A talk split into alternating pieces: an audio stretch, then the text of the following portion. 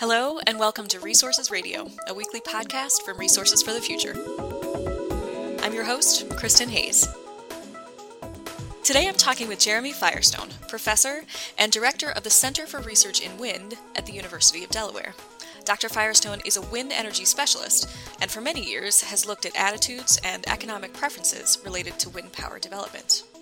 I'm very pleased to welcome Jeremy on the program today to talk about offshore wind development in particular, something that he has looked at in depth. He and several co-authors have new research out this month in the journal Energy Research and Social Science about the intersection of offshore wind development and coastal recreation. We'll talk a bit about that study, but also talk more broadly about the opportunities and challenges associated with increasing offshore wind development in the U.S. Stay with us. Good morning, Jeremy. It's a pleasure to have you here as a guest on Resources Radio. It's a pleasure to be here. Great. So I first became aware of your work at a conference on energy impacts that was held several years ago, and it's really nice to have a chance to talk more about what you've been up to since then. But I wondered if you could tell our listeners a little bit more first about your background and maybe just share a bit of how you came to focus on wind energy in particular. Okay. Well, I would say it goes back to high school. I was a suburban boy, but found my way to backpacking in the Tetons, the Grand Canyon, the White Mountains. And that eventually led me to work on some environmental ballot initiatives in California, which in turn led me to law school and then the EPA in the state of Michigan as a government lawyer, where I first worked on energy issues, hydropower. I wanted to consider these issues from a different perspective, and so I went back to school to study public policy analysis. I actually did a summer internship at Resources for the Future, where I was given freedom to pursue various topics and ultimately worked on environmental enforcement choice with Jim Boyd and Ray Kopp, which in turn led to my dissertation. So this is payback today. Full circle. I love it. Yeah. So I've been concerned about human health and climate impacts of fossil fuels. And in 2003, I started working on offshore wind research. The Cape Wind offshore wind project interested me as there were people, both pro and con, who professed to be environmentalists. Mm-hmm. Mm-hmm. Great. Well, I think my sense is that offshore wind development in particular is sort of having a moment, if you will. And as a quick intro, I'd just like to remind our listeners of the March 29th announcement that came from the Biden administration related to offshore wind. And the header on the administration's press release reads, Interior, Energy, Commerce, and Transportation Departments announce new leasing, funding, and development goals to accelerate and deploy offshore wind energy and jobs. Sorry, that was kind of a long headline, but there's, I think that illustrates that there is some momentum behind expansion of offshore wind as an energy source. So maybe I guess I want to start with a stage setting question.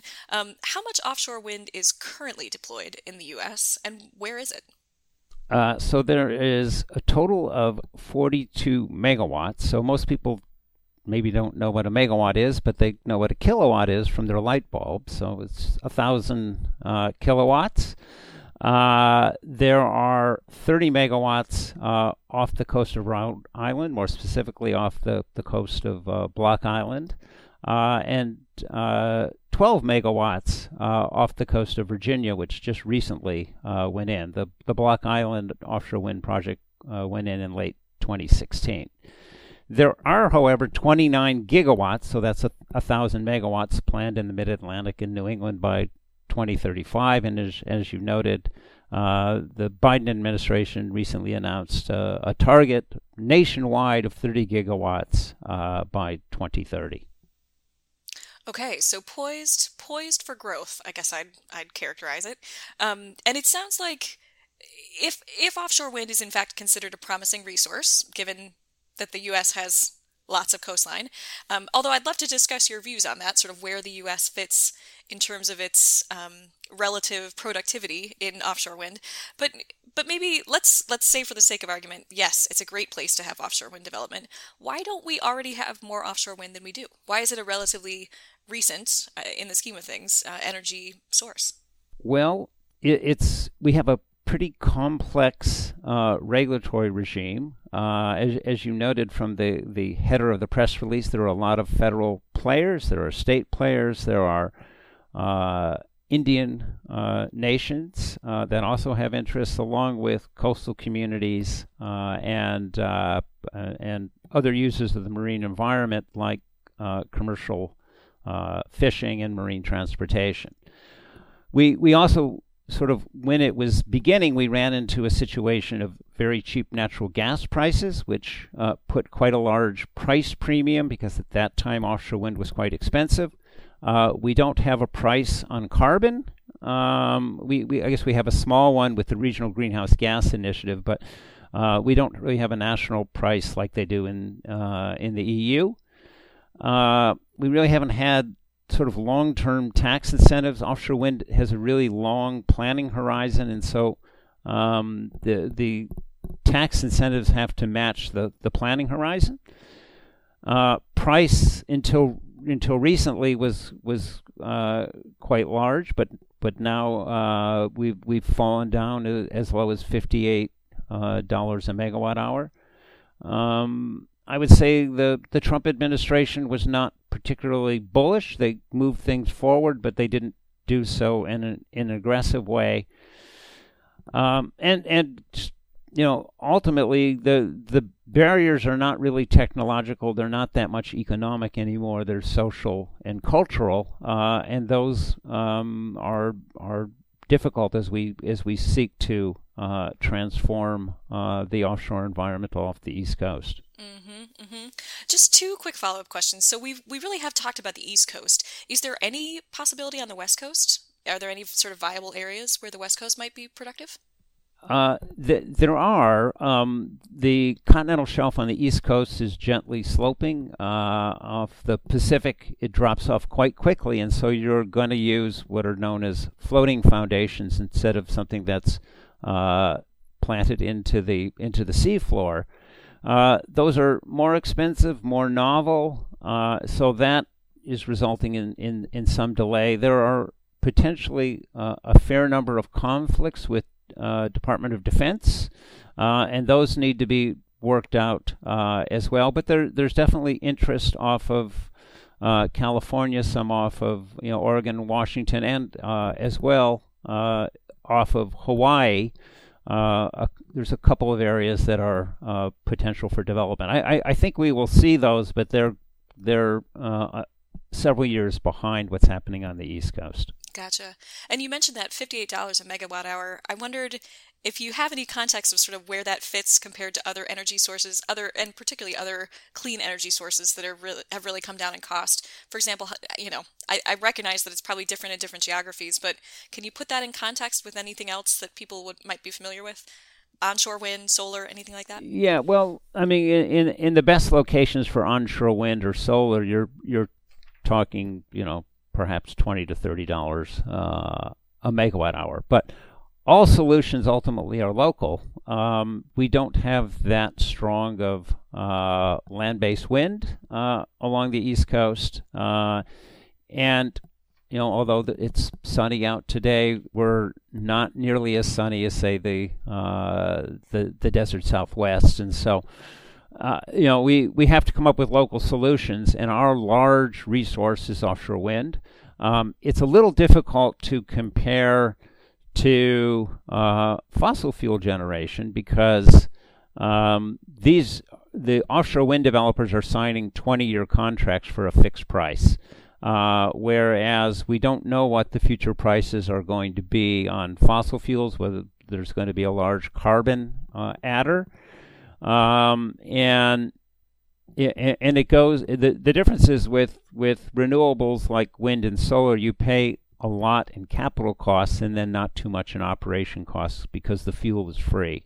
Whereas with coal and natural gas, the upfront costs are not that large, but then you've got a long horizon of fuel costs. Right. Great. This is very helpful. I really appreciate this context here.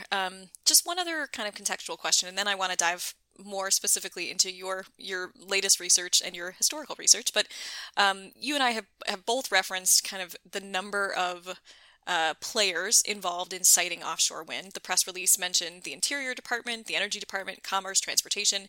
You mentioned, of course, tribal leadership, and even the Department of Defense. So maybe given that complicated ecosystem, what actually is the process? How would you summarize the process of getting an offshore wind facility sited in the U.S. at the moment? What's the length of time? Sort of what are we talking about here? We're probably talking 8 to 10 years, so it's a pretty long time horizon. The offshore environment is different than the land-based one, so if we would compare sort of the great land management agencies, the Bureau of Land Management, the National Park Service, the National Forest Service, while there are some other players in those environments, they really have management over the lands. And in the ocean, we've got a whole bunch of different players. We don't have an ocean management agency. We have Department of Interior with the Bureau of Ocean Energy Management managing energy. We've got the National Oceanic and Atmospheric Administration managing fisheries, and on and on. So the process, once you're in federal waters, which is generally beyond 3 nautical miles, about 3.5 miles if you were driving on land, you would go through the Bureau of Ocean Energy Management, or BOEM. They're the lead federal agency, and they will then coordinate with all these other federal agencies, but they all have interests. Fish and Wildlife Service is going to be focused on birds, along with endangered species on the East Coast. The National Marine Fisheries Service, part of NOAA, is going to be focused on not only commercial fishing, but the great whales, and here in Delaware, the bottlenose dolphin, as well as some endangered species. As we talked about DOD, those issues come up more prevalent when you get down to, say, Virginia and North Carolina. On the East Coast, and then obviously transport, and there you really have, although it mentioned transportation, Coast Guard is in Homeland Security, so they're a player as well. So it's quite complicated. The process for BOEM is 4 stages. There's a sort of planning stage where they're trying to figure out where to locate leasing areas. There's the actual leasing, and they go through an auction process. The winner of the auction then engages in site assessment. That's the longest process. NEPA would be involved in there as well, so that can take a number of years. And then construction will probably take 2 seasons for these large projects. Mm-hmm. Okay, yeah, that's a good illustration of the layers of complexity here. But as you noted at the beginning, some of this isn't at the moment. Obviously, that's a lengthy process. There are many players involved, but costs have come down, and there is a process. So some of the barriers to actually getting more offshore wind deployment are not about the process, and they're not about the cost. They're about perception and community relations and a lot of the issues that I think you've really focused on in your research. So I'm hoping that we can kind of pivot to that and talk about perceptions of offshore wind development. And I guess maybe I'll start by asking, is it possible to characterize overall perception of offshore wind in any meaningful way? As in, could you say that the public gives it a general thumbs up or thumbs down? I'm guessing that's probably tricky to paint such a broad picture. So maybe I should ask the question this way. What factors go into the perceptions of wind energy, and how do they differ in various locales? Okay. Well, just on a broad brush, I would say the public is supportive, and in some communities quite supportive. Some states, you might see 80 to 90% support. Things are more split. I mean, Cape Wind, when we first did a survey, we found a plurality opposed, but our second survey found a plurality supportive. So that's even the most controversial wind project. So I would say, certainly a strong motivator of support is a vision of a clean energy future. And that resonates pretty much across the board.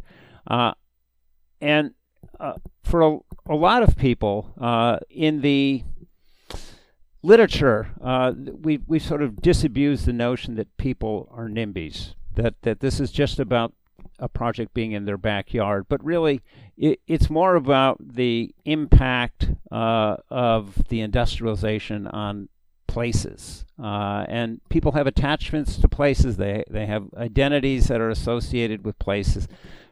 People are dependent on these places for livelihoods. And for a lot of people, it will depend on whether they perceive the wind projects as being consistent or inconsistent with their notion of place. Is it in place or out of place? Landscape fit, you know, how you see this, whether you see the wind turbines as fitting with the landscape. So there's clearly an aesthetic aspect.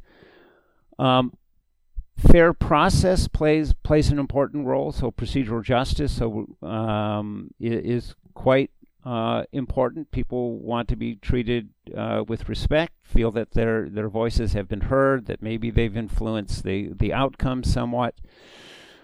And so that's a lot of what we see with communities. I think with commercial fishers, you know, where we're talking about not a community of place, but also a community of practice, there's, I think, a sense of a loss of culture. It's not just a job, it's a way of life. And for commercial fishers, they don't see much of an upside. It's just how big is the downside going to be? Right. So one question about that sense of place, and forgive me, I'm not remembering the term that you used, but sort of how the wind turbines themselves might fit into the landscape.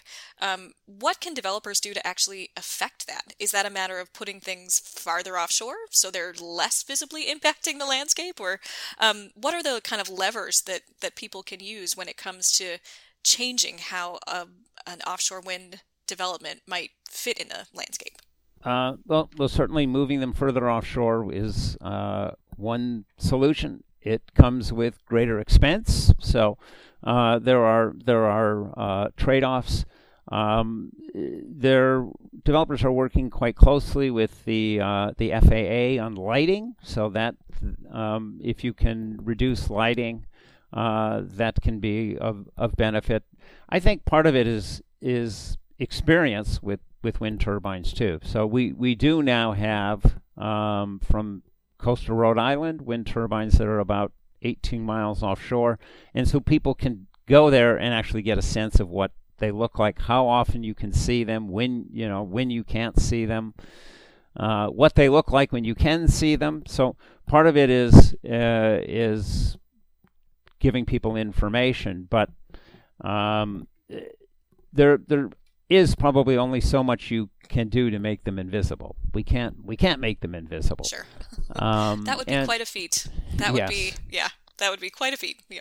Well, so your most recent paper, the one that I referenced at the beginning, is actually about offshore wind development and coastal recreation in particular, another sort of use of the place. And so what can you say just a little bit more about what you and your colleagues were specifically investigating in this particular paper, as well as what you found?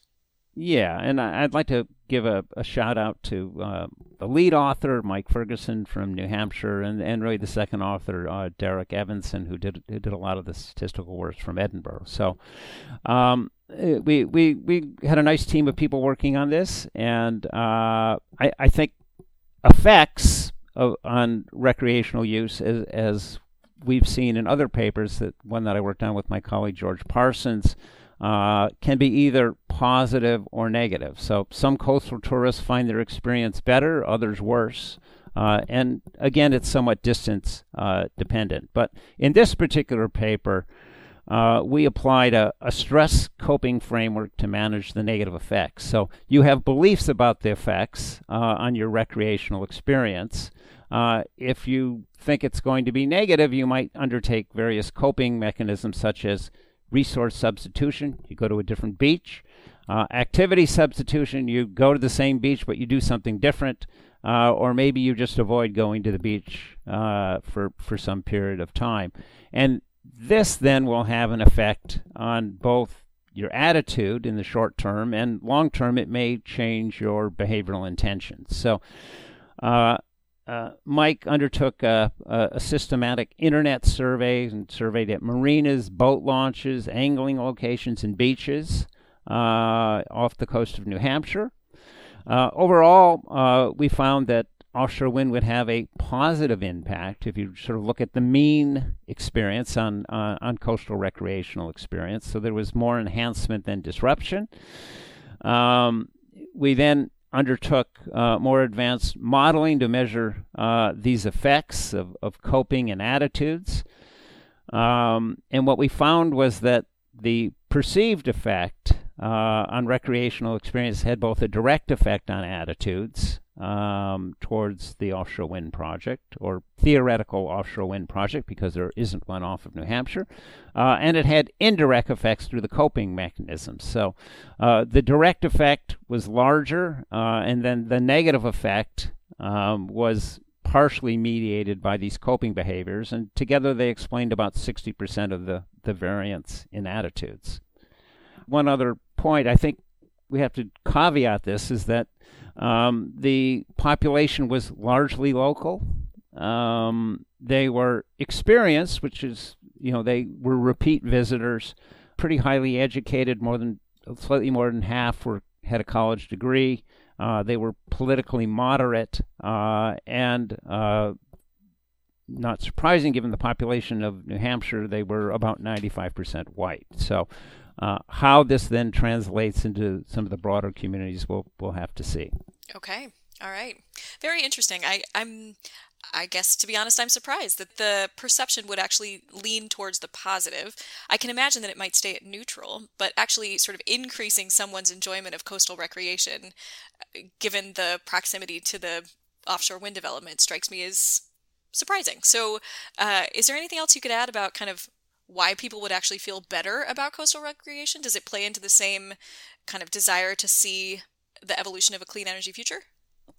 That's what I would surmise, and we found similar things when we did this coastal tourism study from South Carolina up to Cape Cod. So some people find their experience better, some people find it worse, and we actually found that around when the wind turbines are about 15 miles from shore was the point where more found their experience improved than harmed, and one would think the notion of a clean energy future. So we also know that there's, you know, what might be referred to as geek tourism. So people who might not even go to the beach, but would say, okay, this is the newest and greatest, and I'll go to the beach and see what this is. So there that aspect as well. And then people who go to the beach and recreate may want to see them, and so they may switch to the beach. You're going to have some people who switch to other beaches,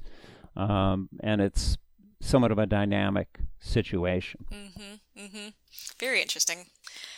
Well, so you've obviously, a lot of your research has involved interactions directly with communities, and you mentioned earlier that engagement with communities is a really important part of successful deployment of offshore wind.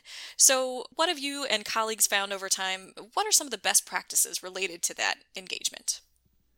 Well, I think you need to appreciate diversity. So communities are different, and groups within communities can differ too. I think you need to go and talk to people where they are. So you can't just have meetings and say, okay, show up at my place at 7:00 on a Monday night. You've got to go.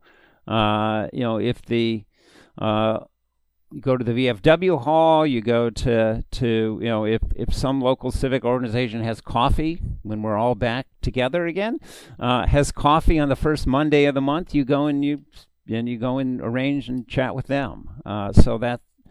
So engagement has to be meaningful and not diffuse.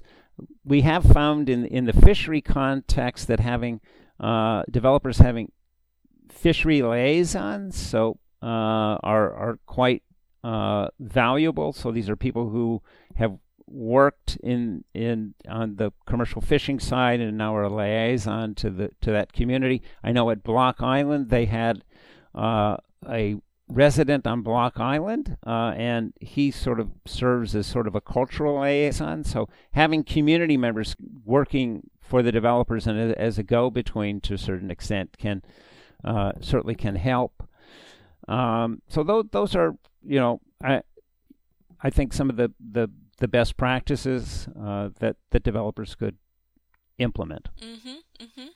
Well, and I think that really squares with one part of the Biden administration's plan related to offshore wind development, which does point to some additional research needs. They made some funding, or they plan to make some funding available to, and I put this in quotes here too, quote, improve understanding of offshore renewable energy for the benefit of a diversity of stakeholders. The grant funding will support objective community-based research in the Northeast. So it's clear that they're taking this to heart and trying to provide some additional funding for folks like yourself to potentially engage with these communities. But are there other areas where, this is one of my favorite questions to ask on the podcast because it's every researcher's favorite question, but where else do we need more research in this area? What do we still need to learn that you think would actually help facilitate the deployment of offshore wind in the U.S.? Well, again, I really think the social dimensions are really the key. We know a lot about the technology. Yes, we can improve it and we can continue to drive down costs. But the social issues are the near-term impediments to this industry. And without a thorough understanding, as I said in the letter to Science in 2019, of the human context, we may fall well short of realizing the full potential of offshore wind energy. So I strongly urge that we collect some very good baseline social science data. We're about to engage in a large grand social experiment where we're going effectively from 0 to 100 with offshore wind. We really should be getting some large baseline data across the East Coast and then going back to individuals over time. I think that we need more research into relationships that people have with places, and as well as how they perceive risk. And we certainly could use a better understanding of how some of the marginalized coastal communities feel about offshore wind. We tend to hear more about wealthy communities and their objections, but not too much about marginalized communities. So I think that fits in well with the administration's focus on inclusion and environmental justice as well. Yeah, great. Well, Jeremy, this has been really fantastic. It's nice to hear a little bit more from an expert in this area, kind of what this ramp up of offshore wind might look like in practice, and of course, all the things that we still need to figure out to really make that viable and, as you said, inclusive for the communities who are being impacted. So it's great. I really appreciate you taking the time to talk with me today. Oh, you're quite welcome. It's been my pleasure. Oh, good. So we'll close the podcast with our regular feature, Top of the Stack. And in case this isn't familiar to you, basically we just ask our guests to recommend something that's on the proverbial or literal top of your stack. Could be a book, an article, a podcast, any other content you might want to recommend to our listeners. So, Jeremy, what's on the top of your stack? My stack is quite stacked, so there's a new paper out in Nature Energy by Ryan Wiser and colleagues about future wind power prices out to 2050, looking at expert elicitation and trying to understand as well why the experts were wrong the last time and wind power prices decreased much more than they thought. Stephen Jarvis has got what looks to be an interesting report on property value effects of large-scale wind and solar facilities in the UK. And he's made some nice methodological advances looking at failed projects and policy. Ken Gillingham, I just came across my desk this morning, has a new MBER report on carbon policy and emission implications of EVs. And as an EV owner, I've got a personal stake in that one too.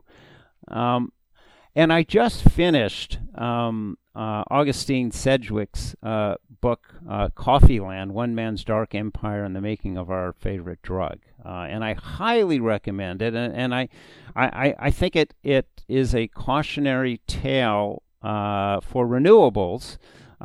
We've recently heard about the concerns over forced labor and solar panels, and there's certainly concerns about how we might go about engaging in mining for precious metals that are going to be required for batteries.